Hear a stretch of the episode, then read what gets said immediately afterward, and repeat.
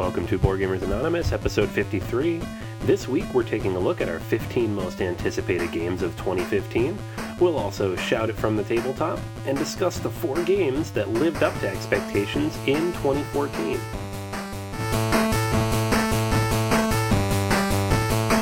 You're listening to a proud member of the Dice Tower Network, dedicated to bringing podcasters together for the greater good of gaming. It's sort of like Voltron, but with better lip syncing. Find out more at Dicetowernetwork.com.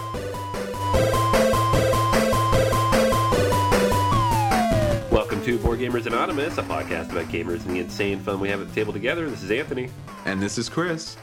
and the rest of the guys aren't here. Whoa. That's where'd they go? I don't know. This is, this is getting old, though. This is, this is Yeah. Come on, guys. Man. I need I think we need to put together a posse. I think we have to find these guys. Where are they hiding? yeah, yeah. They keep telling us stuff like uh, family stuff, uh, moving, uh, excuses, whatever, whatever. but we got you back, and that's Yeah, awesome. right? I'm here.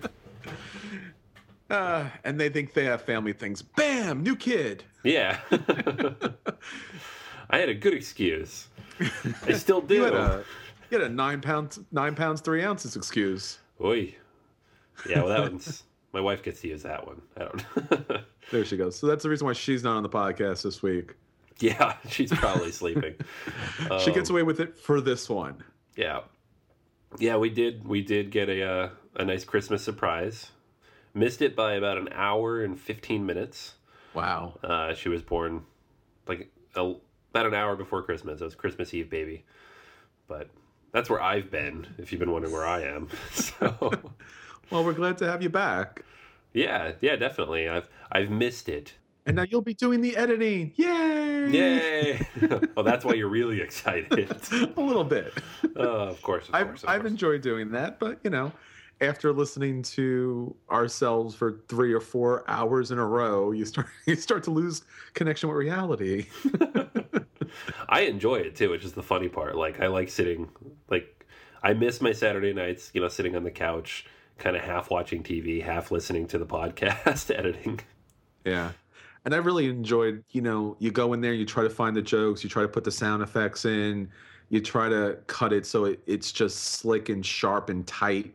Because I listen to a lot of podcasts too. And, you know, especially after you start editing podcasts, you can hear every little thing, you know, where every cut is, you know, where every, you know, mark is. And you're just like, man, I wish I could go back there and just, you know, clean that up a little bit because I want it to be a little bit better. So, every episode we do, we always try to make it better for everybody out there. Chris, you've done an awesome job on out, but you may now put down your uh, editor's keyboard. Like, yeah, I don't know. I was like, I was like, pen? No, it's not a pen. Headphones, I guess, maybe. So now, just to get some games to the table. Yeah. And then, ironically, this week we're we're talking about all the games we're going to want to buy this this year. So that's great. Let's buy more stuff that I don't have time to play. Um, no, no, there will be time to play. There I, will I'm be. going to make. You gotta time. believe, man. Yes, I believe. There's so much stuff that I, I want to play that I have to get it out. I got a my Christmas gift, and we we did Christmas on Christmas Eve because we knew the baby was coming soon. Um, and so I opened it that morning. It was I got Imperial Assault, and I was very excited.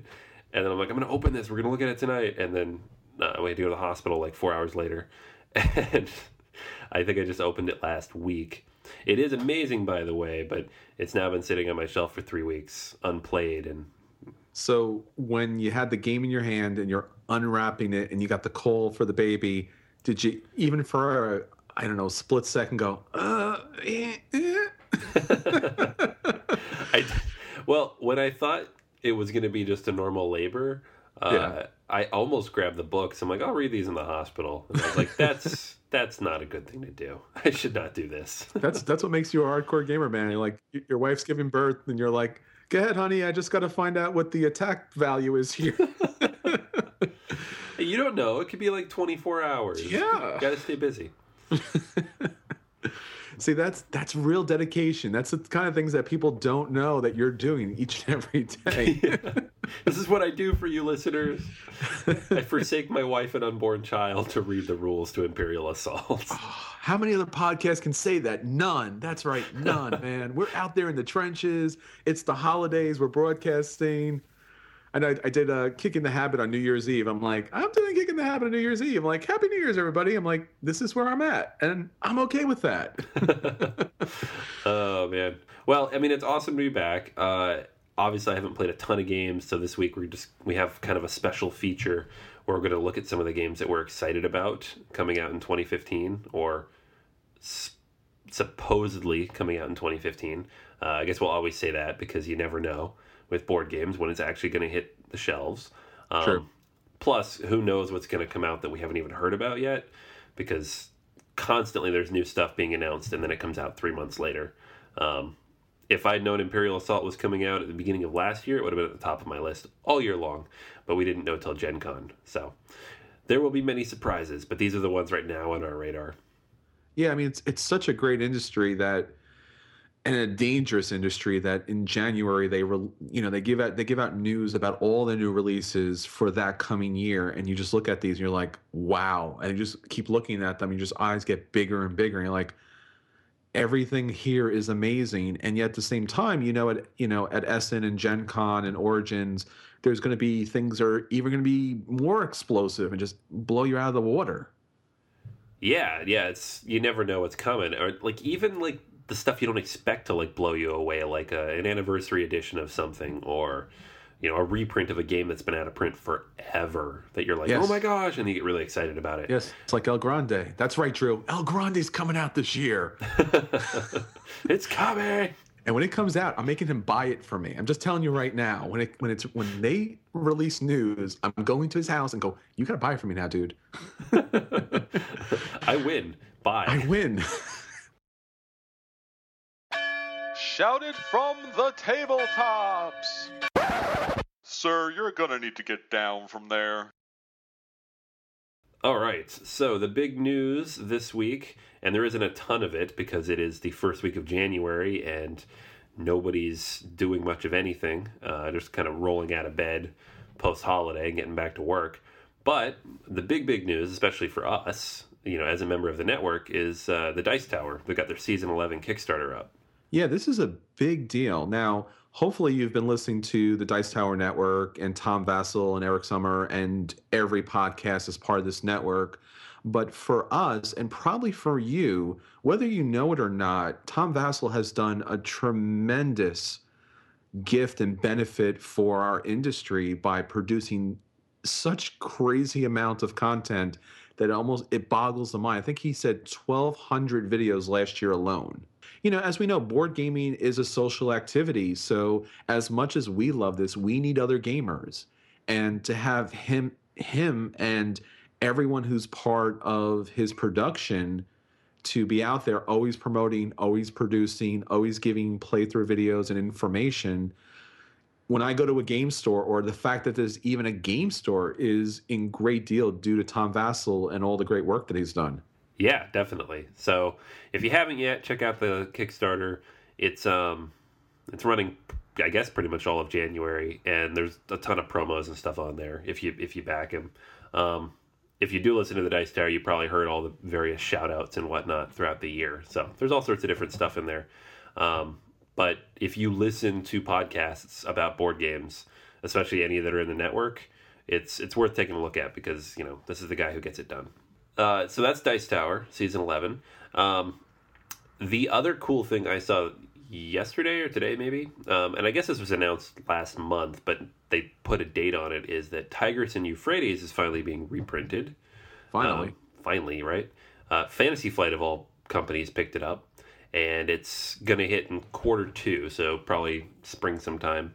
Um, this is a game I always wanted to get to the table, and just it's hard to find a copy. And when you do find a copy, people are very protective of their copies because it's so hard to find a good, you know, not destroyed copy of this game. Um, so it's awesome that it's coming out again, and then it's even more awesome that it's Fantasy Flight because the component quality is going to be really high.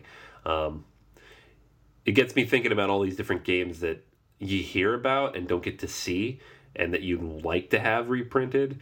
Um, this was one that's been on my list for a while. I know Glory to Rome is one that's on a lot of people's lists. Absolutely. Um, there's just games out there, and it's surprising that they're just not reprinted. And whether, you know, there's all sorts of stuff that goes on in the background, like rights to games. Like someone owns the rights, they have to want it to be reprinted. So it doesn't just happen.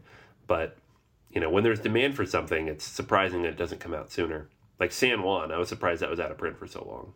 Yeah. I mean, this is probably one of the good things that may come of Asmodee merging with Fantasy Flight to give them a little bit more financial push to actually pick up these older games to bring them out to print. Yeah, and it's not as much of a risk. And I think that's part of it. it is like you go like there's something about the hotness, right? A new game is always going to sell a certain amount of copies because it's new, right? Um, you go reprint an old game and you're relying on nostalgia and people have already played it and you know word of mouth to sell it and printing a game is expensive Yes. so there's a ton of risk to it so you know larger companies with better financial backing might might make it easier for them to make that decision which is awesome Yeah, larger distribution too with Asmodee. yeah, yeah. So here's hoping to see some of those games that we've been wanting and that either don't get printed often enough or been out of print for a long time. Uh, and then one last thing here, uh, and this is, you know, a, kind of a local thing, but it's kind of cool, is the 2015 New York Toy Fair is in mid February. Um, and this is, it's an industry event here in uh, New York City. So it's not like a big open convention. You have to have tickets to get in. It's not, it's mostly just kind of companies showing off their new stuff. But there tend to be some board game companies there, um, people in the hobby at least. And I know Steve Jackson Games is doing something kind of cool during that week. Um, they're to have like a pop up store in Midtown in Manhattan. It's not going to be at the actual convention, it's going to be outside. So they're bringing, you know, all their stuff. They're going to have Munchkin stuff. It's going to be kind of just this short one time store um, that kind of coincides with the rest of the fair. I know they have a ton of plans for this year, um, and they've been releasing a lot of different kinds of Munchkin stuff lately. Some of it gaming, some of it not. You know, I saw the uh, the pop vinyl figure for the Munchkin in Barnes and Noble the other day. It's it's spreading to other things, so Sure. it's it makes sense that they're getting in on the toy fairs. Hmm, what is this Munchkin you speak of? Yeah, I, I think I've heard of it somewhere. I'm not sure. But I, I think this just shows more penetration into the larger, broader toying game and public market that board games and board game IPs are becoming just mainstream. We- We've seen this with popular media. And, you know, board games have kind of always been part of the toy fair, but to see this penetration and to see companies investing time and money there is outstanding. So yeah, I mean, it won't be that long that you could say Tigris and Euphrates, and someone goes, "The board game." You yeah. know, just that would be excellent. no, but if the first thing they think is board game, we're like, nice. yeah. I think Or it's probably much more likely they'll be like, "What?" well, eventually, you know, eventually, eventually, someday when you say Munchkin, people will think the card game instead of the little donut thing from Dunkin' Donuts. I So- don't know. It could be getting there. I mean, Munchkin is that's one where if you know, along with Catan, if I'm talking about games and you mention it offhandedly, whether they played it or not, they're like, "Oh yeah, I've seen people play that or I've heard of that." Um, it's becoming a bit ubiquitous in a way that not a lot of games are. and that's really all you need these days, which is uh, you're just a good IP. Oh, and yeah. Munchkin and Munchkin's a great IP, and John Kovalic's art is outstanding, and I really want to be there and see what they do next. Yeah, definitely. So that's the uh, that's the stuff that's happening right now. Not a lot of big news. No mergers this week, thankfully. Um, we have to run out and cover, but you know some interesting stuff. Uh, some interesting Kickstarters. I know a lot of you know different games will probably uh, be getting announced soon, and other Kickstarters because I know that it was kind of a a dearth of uh, new projects on there in the last couple weeks because of the holidays. So the people probably rushing those out soon. But uh, this week you can relax and catch up on your uh, Board Gamers Anonymous episodes. Nice. All right. Um, so next up, we're going to take a look at our acquisition disorder corner feature mega special for our most anticipated games of 2015. And again, this is we're going to break it down much further than normal. This is where our wallets cry, cry for mercy. and they cry for the inevitable year-long acquisition disorder. yeah. On the plus side, some of these are kickstarted, means we've already paid for them. Ah. So, you know, a little bit of relief there at least. And now, our acquisition disorders.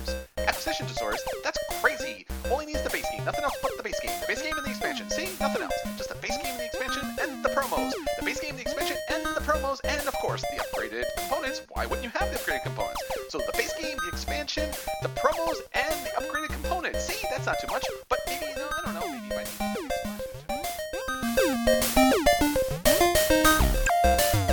All right. So, the most anticipated games of 2015. What we've done is we've picked 15 games, uh, split it pretty much down the line of that we know that are probably coming out in 2015, whether a date's been given or we just based on past information, it's likely that it's going to ship soon. Um, these are games that are on the radar that we will hopefully see in the next nine to 12 months. Um, and that we really, really, really, really want. really, really, really want. Really, really, really. Did we mention that we want these? I don't know if we if that came across. Only slightly. Number 15. At the top of my list, and this is a game that I kickstarted back in the spring, um, and it should be coming out any time now, is Baseball Highlights 2045. Uh, this is a card game from Mike Fitzgerald, and he uh, he's the guy behind Diamonds. So he had a good 2014. Here's hoping for another winning game in 2015. Um, and it's it's kind of a goofy looking game, but the mechanics look really solid. It's baseball in the year 2045, so it's robots and various superhumans facing off in a game of baseball. Uh, and there just there aren't a lot of baseball board games in general. Um, whether they are too boring for people or what, I don't know. it's it's it feels like a perfect sport for a board game, but there hasn't been anything really solid. But this one looks like it could be a really interesting take on the sport. See, that's surprising too, because it clearly seems these days most baseball player statistics is based upon some sort of magic, right? Some sort of extra, I don't know, elixir that they happen to take that causes some special abilities to take place and activate in some sort of way that is not normally human. So why not a board game about that? That seems completely reasonable. and now they're robots. Yeah, This is taking it to the next logical step. at least they're honest about it. That's all we ask for. Just be honest about it. I I think I think for some reason, and maybe it's because you know sports is such a big thing on its own that you know board game publishers and designers just don't tackle these types of topics. I mean, I was saying to someone earlier that there there's pretty much a board game that covers uh, every type of theme you could possibly imagine somewhere in the world of some random thing of some random date. And yet you know sporting games are kind of left on the side. And you know baseball especially is, is a very much a two player game the pitcher versus the batter. So why not have a game that kind of elicits that real dynamic gameplay? Yeah, and I mean, part of it might just be, you know, the American board game industry has really just been taking off the last decade or so, and people in Europe do not care about baseball. So it's it's taken this long to to get a good designer interested in enough in the theme to make a game about it. Here's hoping for more. Doing my two favorite things together. Number 14. So one game that I know that's absolutely coming out in 2015 is because it's kind of already been out in 2014 a little bit, and that's Deus. So if you've heard about Deus, you probably heard about the reviews that were coming out of Essen. There was some copies available. It's not widely available. It's not available in the US. And I don't even believe that it's available in English versions yet. But Deus is kind of the new Euro hotness. If you've taken an opportunity to look about look after this game, you've seen all the interesting dynamics that go into it. It has a kind of little interesting Catan map to it with these individual parts that kind of lock together. And then you're picking cards that's going to give you special abilities. So it has a little bit of, you know, glory to Rome as far as how you're building up your civilization.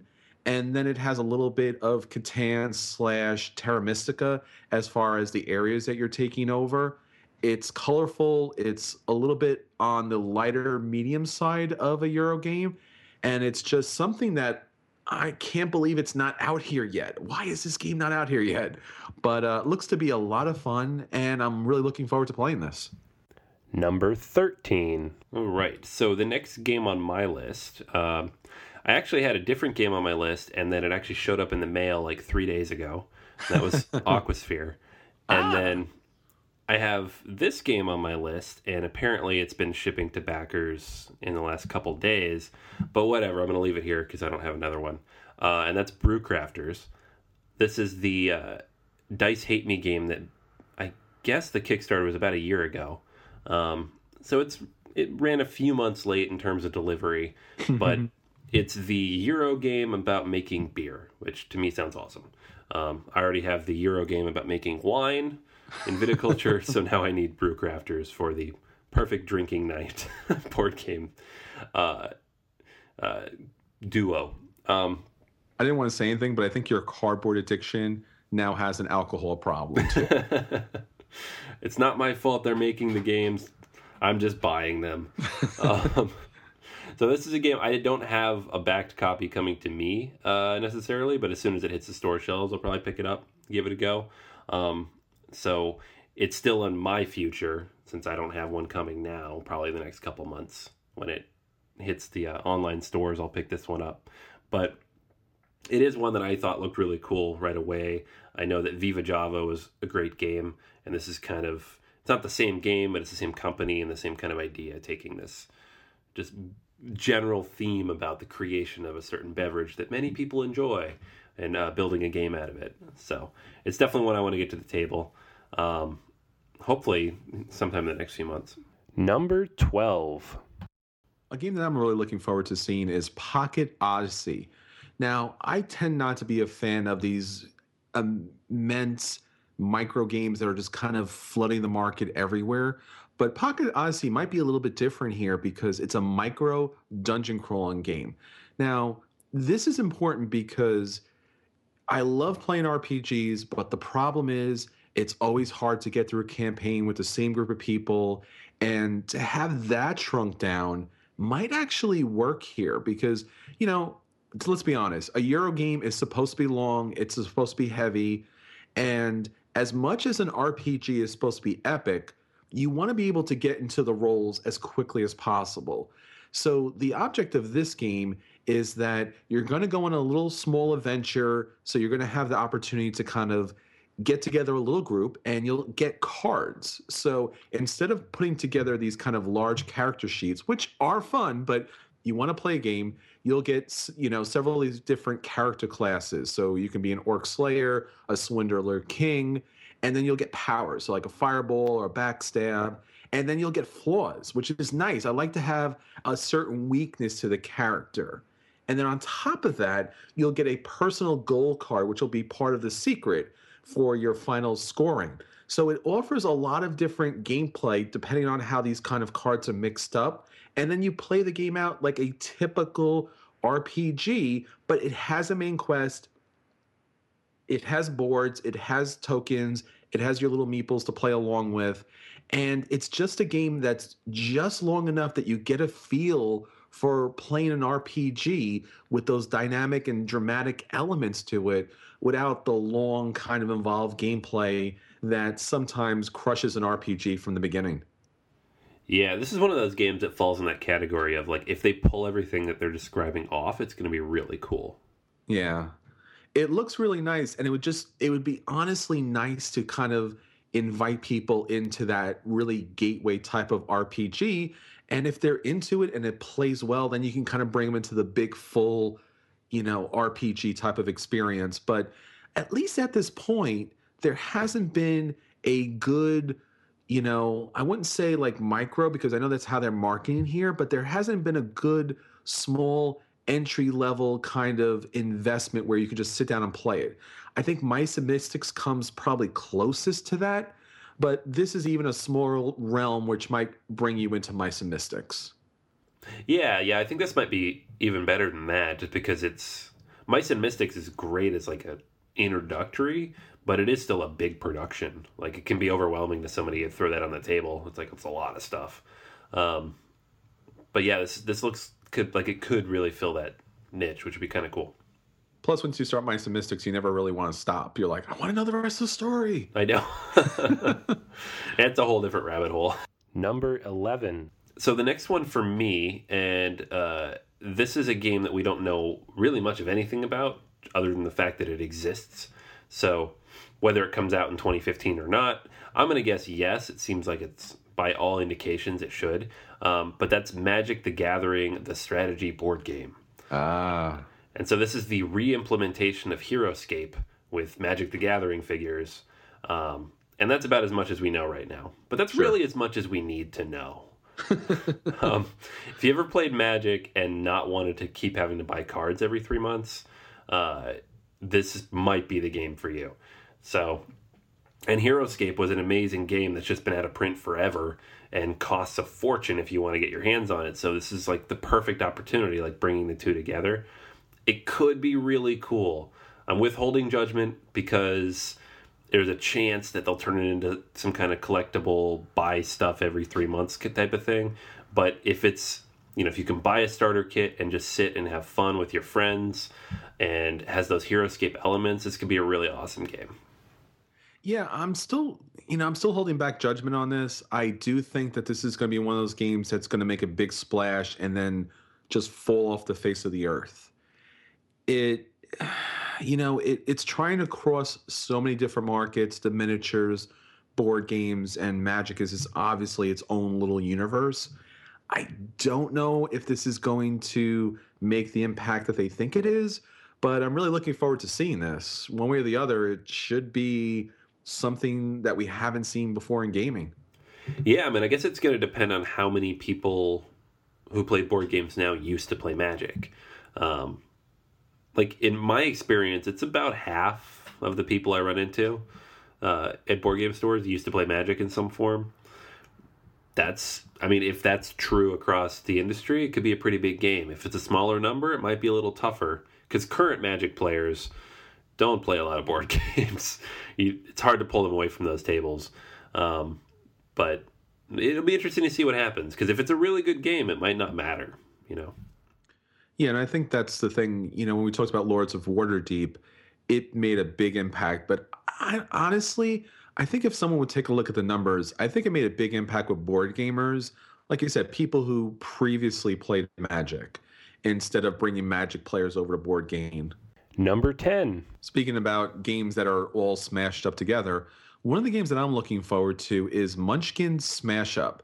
Now, we talked about earlier during the news segment that Munchkin, the IP, is going everywhere, and it's actually pretty good for our industry. Now, Smash Up is also making that same type of impact with their big geeky box, this promise that they're going to have all these different expansions.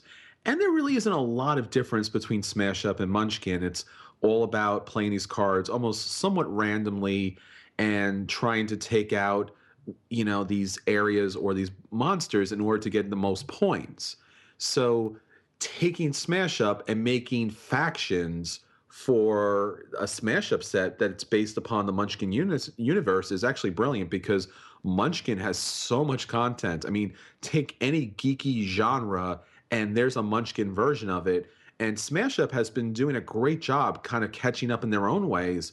So to bring Munchkin on board should be outstanding. And John Kovalic, he just nails the artwork there. You know, playing RPGs is a really odd and fun and weird and wacky type of experience. So his artwork about that type of experience and all the different universes and all the puns and all the fun and all the jokes that go along with it would actually work really well in Smash Up. So I'm really looking forward to this. Yeah, this will be a really fun one, you know. and I like Smash Up, and not every one of their releases really gets me excited. Some of them are like, "This is going to be awesome," and other ones just feels like they're trying to have something out for that period of time. Um, but the Munchkin one is going to be really cool. I'm just I'm excited to see what the different decks are.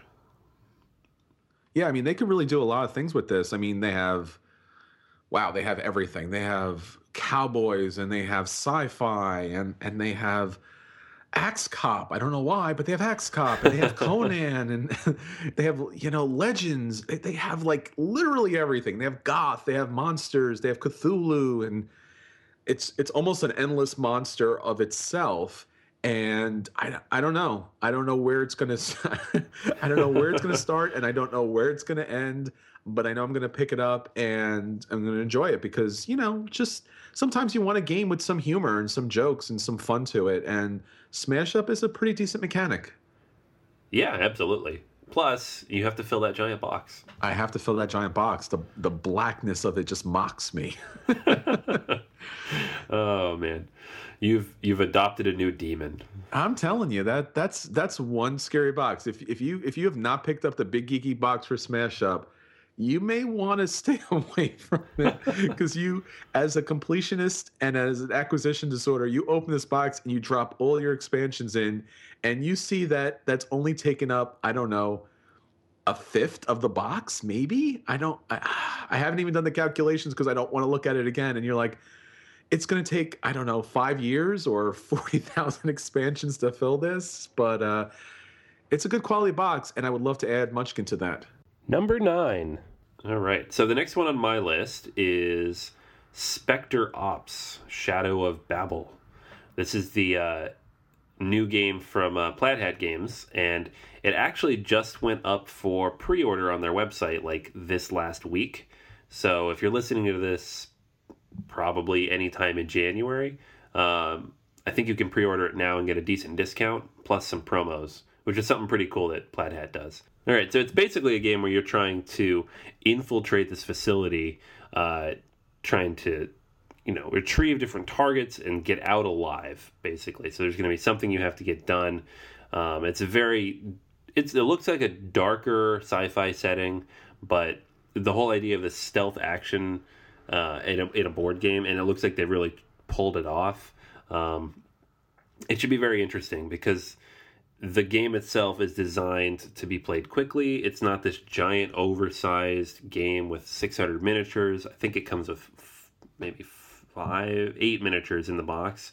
Um, so there are miniatures, but it's not like this massive, you know, sprawling game that we've been seeing lately for this type of play. Um, so it's tight. It looks like it's a tight, quick, uh, self-contained game, and the theme really captures catches me. It looks interesting. Number eight. A game that I'm really looking forward to, and we talked about this previously, was Philip duBarry's Skyway Robbery. This was a Kickstarter game that just just barely made it over the threshold, and it's a unique kind of steampunk, you know, um, thieves with the heart of good kind of thing, and it's beautiful artwork. It's beautiful design, and it's supposed to be coming out this year. Now, there was some questions about this because this was a Game Salute release, and I think they're going to come through this time. I think you know when Philip duBarry knows games, he knows designs, and being that the artwork was already done and it wasn't just some kind of bare bones production demo, I think that this game is going to surprise people because it seemed to have a lot of good mechanics in it that were very different than we had seen before, and yet at the same time when reviewers had gotten copies of this, I don't know why we didn't get copies, Phil. Uh, uh, uh. But uh, when reviewers got copies of this, they mentioned that there were some tweaks that needed to be made, and Philip duBarry was actually listening to these things and going ahead and going to make the corrections on this. So it was nice to see that you had somebody on Kickstarter who was listening to fans and reviewers' thoughts and responses and was kind of tweaking his game to make it even better. So I'm really looking forward to this game coming out. Yeah, this is one that looked really good, and I'm really glad it got uh, funded because the artwork alone is just it's it looks incredible. So it's it would have been a shame not to see this game in its final form. Yeah, and this is another game that for me could just be its own IP. I mean, as you were saying, Anthony, the artwork is outstanding. It had a number of different artists to it, And I remember looking through each of the different artists, and they had their own websites. And you should go into Kickstarter just to see these artists and follow their work. I would love to see different versions and like almost like a Tempest universe of this would be great. Number seven. Alrighty. So the next game on my list is not an actual game per se. Uh, it's an expansion for, well, it's multiple expansions for a game I already have. Um, but already I know that I need them. And and these are just the ones that have been announced, and there will be more by the end of the year, and I will need those as well. And that is pretty much anything that comes out for Imperial Assault in the next twelve months is it's on my high highly uh, anticipated list. Um, I think that first wave of stuff is supposed to come out in the next week or two. Sure. So probably I'll have that by the end of the month, but there will almost certainly be more. Um, it's only January.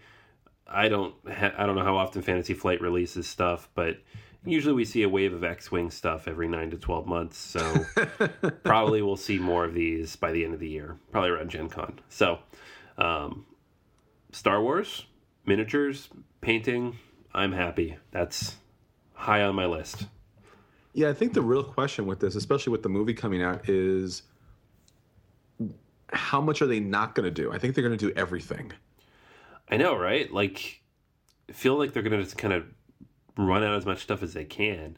Um, it will be interesting to see what they do now, though, because with X Wing, they were getting into some of the uh, expanded universe stuff. Disney's basically shut all that down now. Um, I don't know if that affects what Fantasy Flight can print or how that's what the license entails. If they have to stay within the movies now or what they're going to do. I mean, with X Wing, they've stuck with the original trilogy era stuff, even with expanded universe. They haven't gone to prequel stuff at all, which is good. Um, so it was a safe move there. That yeah. never existed. so I'd imagine Imperial Assault will be the same. Um, with but, that one exception that you talked about a couple of weeks ago, that that new ship that they released. Yeah, that was interesting because I mean that's it is you know Imperial era. It's not, and that's the uh, the new ship they're releasing at the epic scale that does not exist in any form of Star Wars fiction. They made a new one. At least that, not yet. Yeah, exactly. So everything's kind of fluid right now. I guess we don't really know what they're going to do. Um, they don't really announce these things in advance too much, but it will be interesting to see because the new Star Wars toys are going to be probably.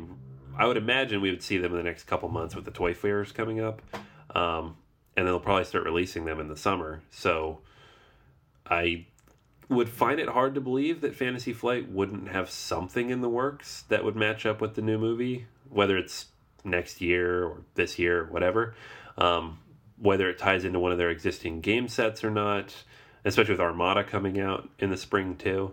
Um, it's gonna be a lot of Star Wars this year, so I'm I'm excited for all of it, but especially Imperial Assault, whatever they whatever they put out, I'm buying it.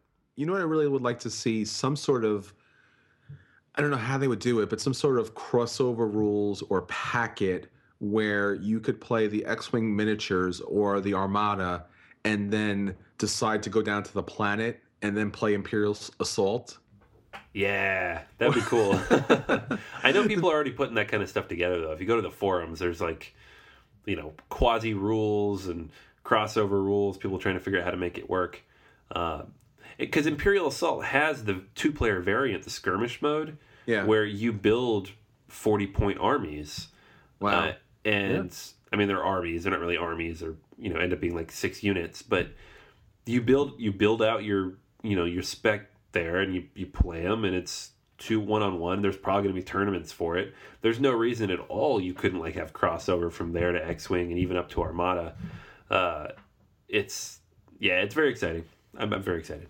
yeah, like you start out with Armada, you have these giant kind of capital ships and just huge armadas kind of coming down, and then you play the X Wing miniatures game, and you have little snub fighters, and then they land and you go into the Imperial Assault and you have Darth Vader coming out and it's just outstanding.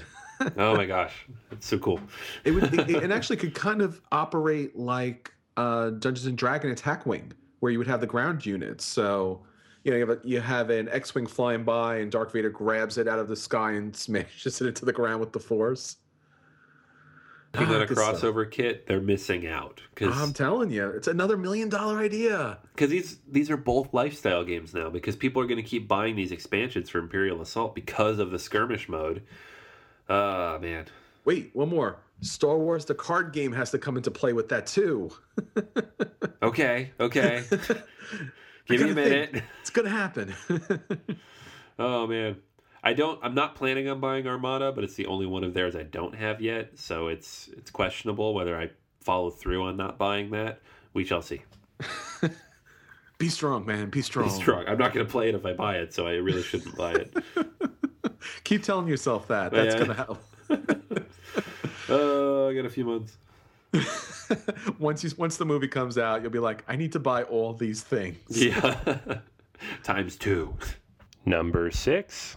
So one of the games that I'm looking forward to coming out this year is another Kickstarter that recently funded, and that's Lanterns: The Harvest Festival by Foxtrot Games.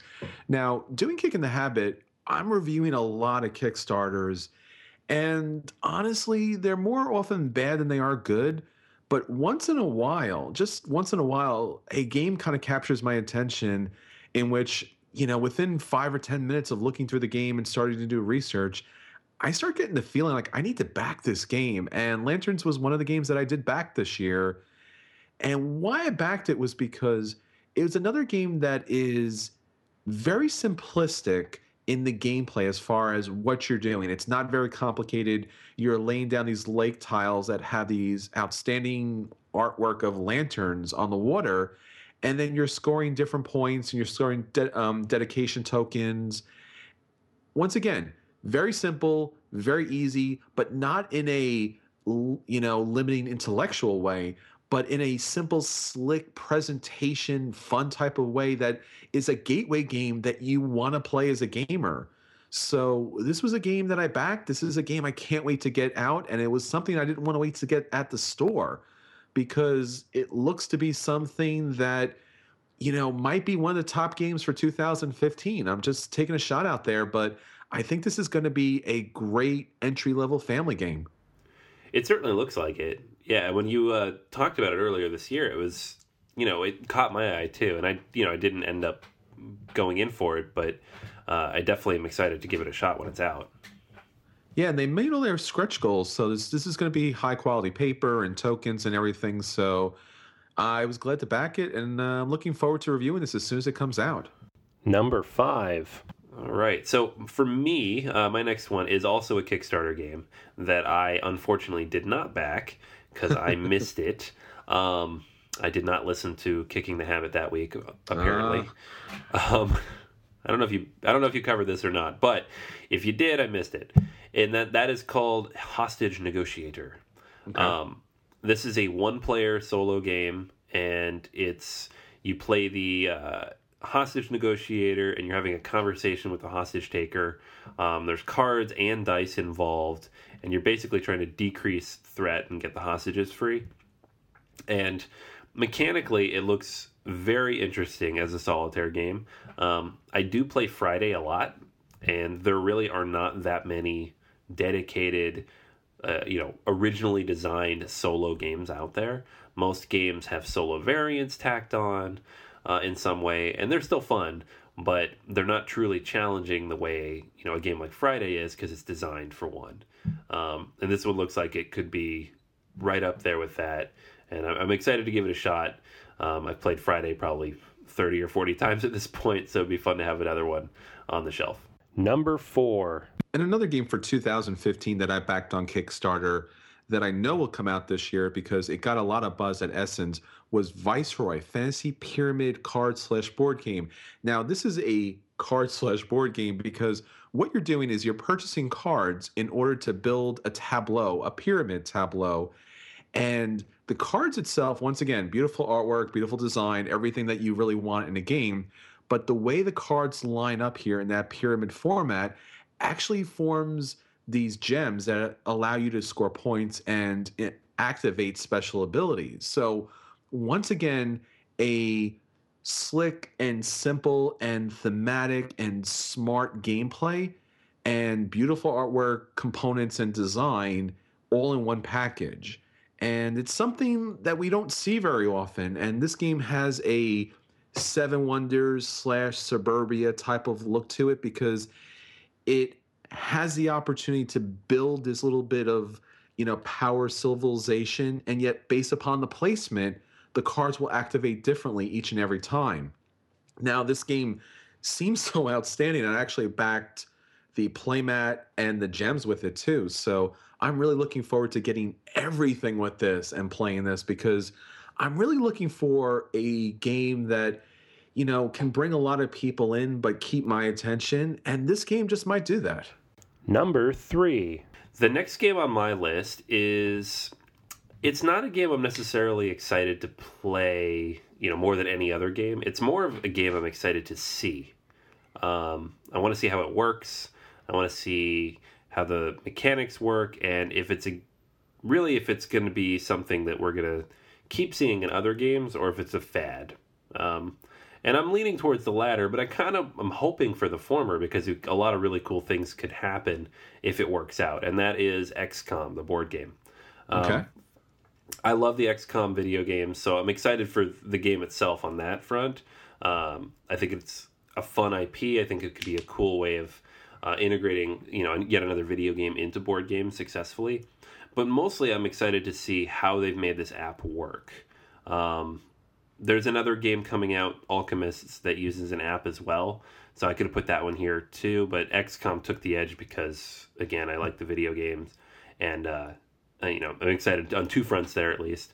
Um, it's not necessarily a game that I would run out and buy on my own uh, normally. I'd probably want to get a play or two of it in first, but because of this app feature, because of the theme, because of the IP, um, it is one that I'm very excited to see and play this year, if nothing else, because I want to see how it works and then, you know, what the next step's going to be. Is this something we're going to keep seeing in games moving forward? Um, are people going to like it? Are there going to be backlash from it? Is it going to be frustrating? Um, it'll be interesting. Yeah, this is a game that there's so much buzz about this game that it it really has to live up to such a high expectation. I don't know if it can possibly do that. Yeah, it seems unlikely, but Yeah. um, it is a game I want to play. And if it's bad, I won't be upset. I would, you know, it depends on why it's bad. If it's bad because of the app implementation, um, that would be upsetting because it just means we have a new gimmick. If it's Sure. bad because it's a bad game, then what are you going to do? You know, it happens sometimes. But once again, this is another good sign for our industry that quality IPs are coming out to board games. And it seems like they're making a solid effort to produce something and not just doing another monopoly of it or something.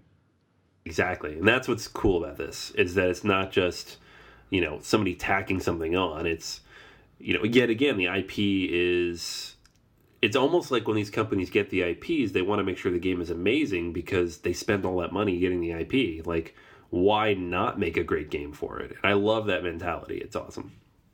And what do you think about the technology with this game? See, that's the part that's going to be interesting to see. You know, it's um, how well it works, if it's uh, player dependent at all, if there's going to be any issues, or if it really does randomize the game in a way, make it unique every time you play, like they say. Um, that alone could make it, you know, just a winning game right there because if, if the replayability is high because of it and it doesn't get in the way of the game, Sure. I'm all for it. If it gets in the way, if it's required to the point that if you don't have an iPad, you can't do this, that's that's a little rough because not everybody has one. Um, but we'll see. It, it should be interesting. Yeah, I'm really looking forward to it. I love technology. I'm happy to have technology in games. It really does so many different interesting things. But, you know, the other day I was going through my game collection and I found a game that I got as a child, which was an NFL football game that had a VHS cassette. So I'm looking at this thing and I'm like, this is interesting. I'd like to play this, but I don't know if I can find a VCR anymore, or at least one that would be in an area where you can play a game. And I'm wondering, you know, with, with board games, these are things that hopefully you can pass down for generations because there's no reason why, let's say, for example, Caverna couldn't be played for the next 20, 30, 40, 50 years. I mean, there there is something that's ageless about it. So it does concern me a little bit that maybe in the future there may not be an opportunity to download this app and be able to play with the game, or you might actually have to just throw your iPhone in with the board game Oh, at some point and just be like, all right. Number two. So my final game for 2015 is a game that I'm really interested in learning more about. There isn't much information released about it. It's a Philip duBarry game once again, and really do love his games and the the intensity that goes into the design, the mechanics, and it's Ape Games. This game is called Spirits of the Rice Paddy. Now, I talked a little bit earlier about how there's literally a game for everything. And here we do have a game about growing rice. So, who knew? so, in this game, you're a rice farmer and you're tending to your rice paddies, and you have oxen that are helping you build walls, and you're trying to wall in these certain areas, and you're employing ducks. This game allows you to put ducks into action. and these ducks eat harmful pests and they fertilize the crops and you have to take care of weeds and you have to water properly and you know the spirits in this case are here to assist you and there isn't too much information about how they go about that here i'm hoping that it's a good chunk of the game. I like when there is some you know fantasy spirituality magic involved in a normal everyday kind of activity type of game. So it's a game about producing the most rice over several rounds but this could be something that's a sleeper hit because the artwork looks great. It's got an outstanding designer behind it. And you know who thought agricola would be something that people would like to play so why not rice farming Yeah, at this point, I don't hold any theme against any game because some of the games I've had the most fun with were like the driest sounding themes. You know, it's uh, at a certain point, you know, I'm willing to try anything as long as it's not offensive in some way to me. Um, Philip duBarry's gonna have a big year though, man. He's got what three, four games coming out. Yeah, he's the man. I'm telling you, he has done such great work, and he's just one of these rare designers that kind of does his does his does a great job, and you really don't know him. But once you kind of figure out or find out all the great games that he's done and all the mechanics that he's done, you're like, I love this guy all along. Who knew? Yeah, right. he's he's hiding in the background. Yeah, I Yeah, have another game coming from him. I think I should get it by the end of this month. Um, Fidelitas was another Yes. Kickstarter he he put up. Uh, but yeah, that's just game after game. He's gonna have three or four good ones out this year. He could be the next like Stefan Feld for more of the Euro slash Ameritrash type of population. I, I can't see him just not blowing up in 2015. And number one. Right. So the last one on my list is a game that I'm hoping comes out in 2015. Um, there's no hard date yet. It's been kind of, you know, hush hush information on this one for good reason. Are you sure Um, it's not El Grande? Because I think it's, El Grande. it could be El Grande. I heard once Yes! El Grande might be coming out. Uh, someone someone keeps saying that it's El Grande, so I'm going to go along with I, it might be. It might be you. I don't know. yeah, it's uh this one though is an interesting game because it's one of two legacy games that are scheduled to come out in 2015. Um, neither of which we know very much about, uh, and it's Seafall. Um, the other legacy game being Pandemic Legacy, and I don't know anything about when that one's coming out, but I know it's been announced and it is on the uh, docket for this year. Um, hopefully, people waiting for that one will see it soon. But Seafall it was announced a little bit earlier than uh, Pandemic Legacy, and it is a 4X legacy game. So it's it's about the age of sailing and basically um, you're going out and you are trying to discover new lands and explore islands and build trade routes and send out raiding parties and fight other ships. Um, that's the theme of this, but then it builds up like Risk Legacy does with these different events that kind of shape the game as you go forward. Um, that's about as much as we know. Uh, the designer hasn't given a ton of information out, and this is this one of the designers from Risk Legacy is designing this, so it is the Legacy guy himself, and uh, that's Rob Daviau, and That's Mr. Legacy to you, sir. Mr. Legacy. uh, the game should be out this year, so I'm excited. Uh, I did not play Risk Legacy. I've not gone through all those. That, but the whole idea has always sounded really cool to me. So it is something I want to try. It's coming from Plaid Hat too, which you know is another mark of quality right there. So I am very excited for Seafall. If it hits in 2015, it is definitely what I'm going to pick up. Yeah, I'm really looking forward to this. I played Risk Legacy as we slyly mentioned earlier. And the idea about crafting a game that has these battle wounds on it and you know, it has changed and taken shape to be uniquely yours is really interesting. You know, the problem is at first when you think about it, like I'm going to mark up my games, I'm going to rip up cards, I'm going to put on stickers, I'm going to write all over the board. It's heresy, you know we sleeve our cards we put plano boxes in to protect wooden cubes and it's put on a special shelf locked behind a cabinet and then to think that you're going to rip apart a game is just insane and yet at the same time if you think about how many times you play a game and you think about the stories that you're able to develop by playing these games the idea to have you know seafall or pandemic legacy is really an opportunity to create you know, almost a role playing story with your friends. And, you know, I'm really looking forward to these games coming out because I think that they're going to be the next big thing in board gaming.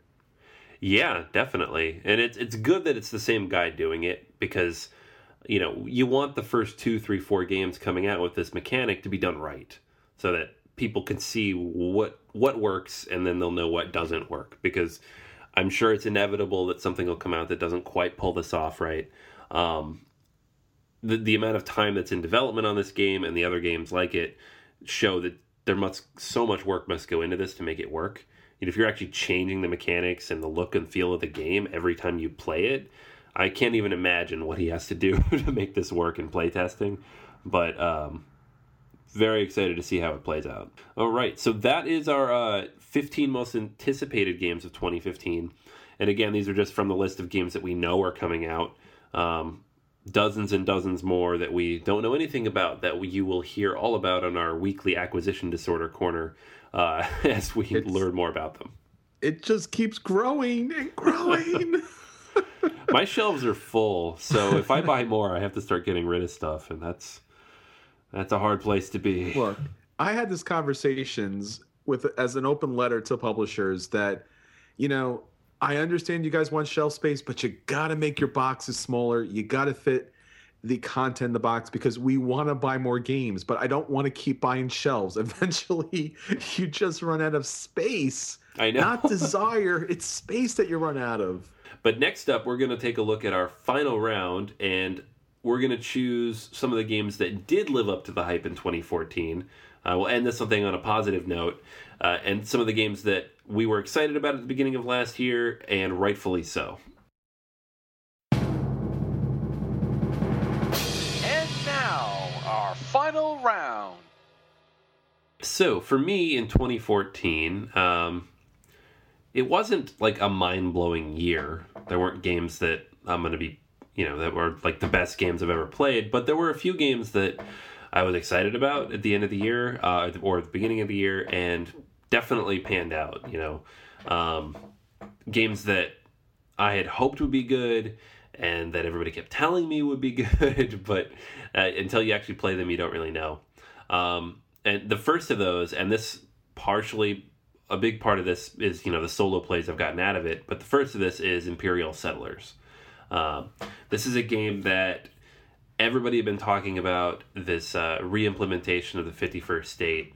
Um, by Ignacy Trzewiczek, and it just it really works for me. Um, I know there are a few things that are kind of missing in the base game. There's some uh, expansions coming out. The first one is it's out in Europe. It'll be out here soon. Um, and it, you know he'll build it up, and there'll be some more civilizations, and hopefully a little bit more um, variability in the game moving forward. But for me, even just the base game really works. The mechanics really work. Um, it's just a very tactile game and I have a lot of fun with it. And I've played it probably more than anything else this year. Um, you know, in, at least in the big box variant of board games, I've played it a lot. Yeah, I really like this game too.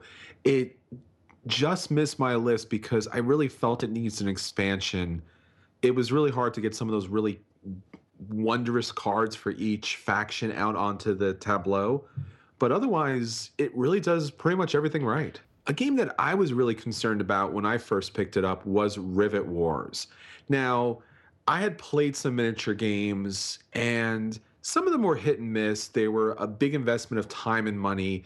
And the population that I was working with, you know, weren't the most hardcore gamers and really couldn't invest that type of time into a game.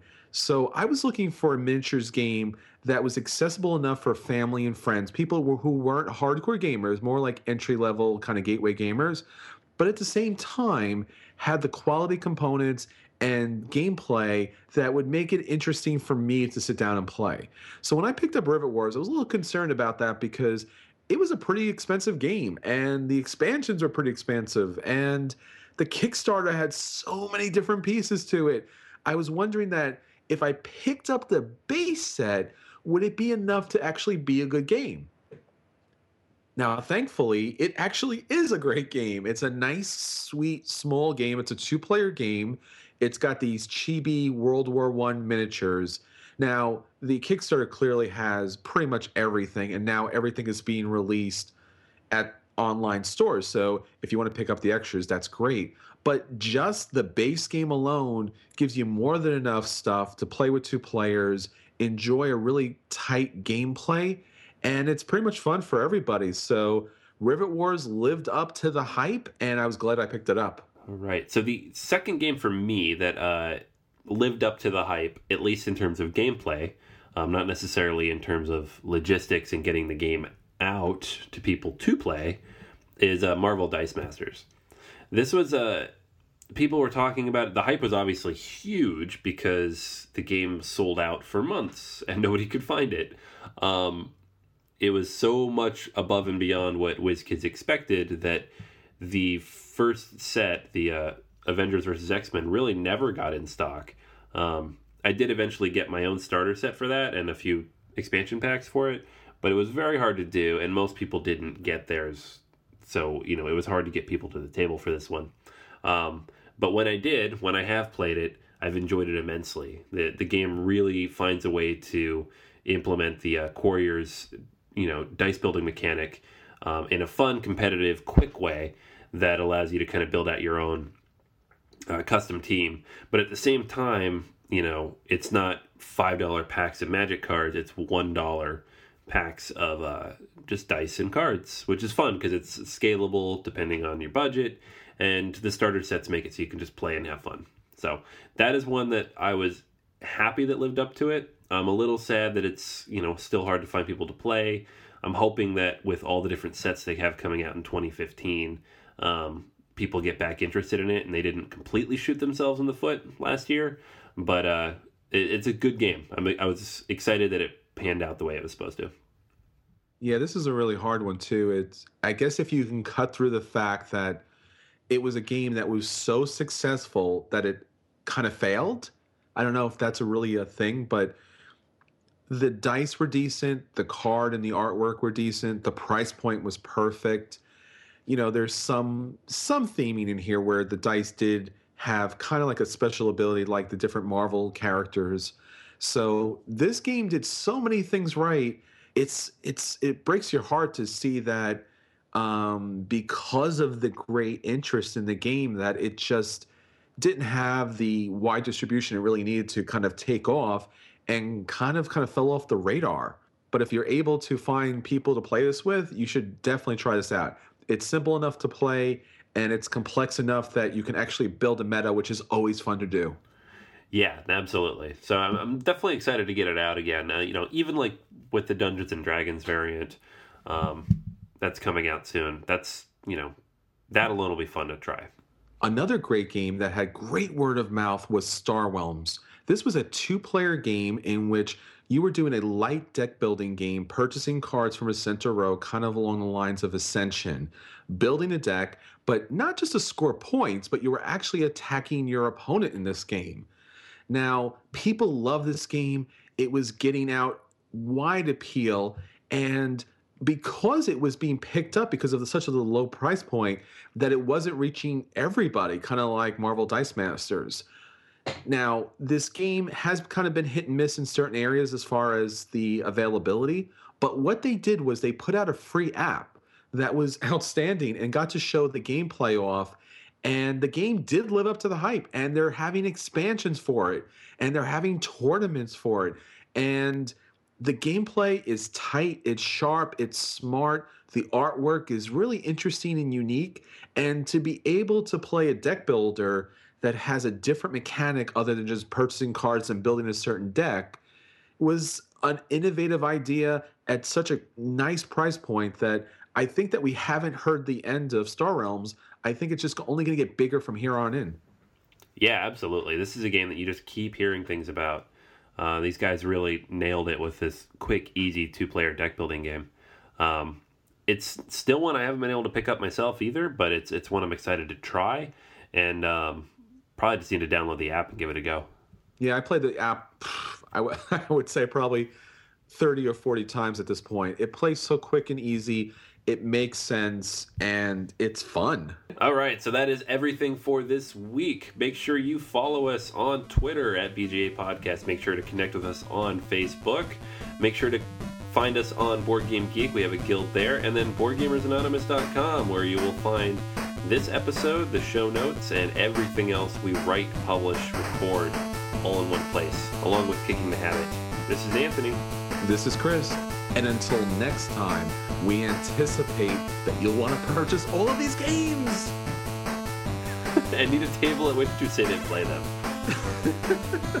and you're going to have to buy a house to fit all these games because there's so many great games out there coming.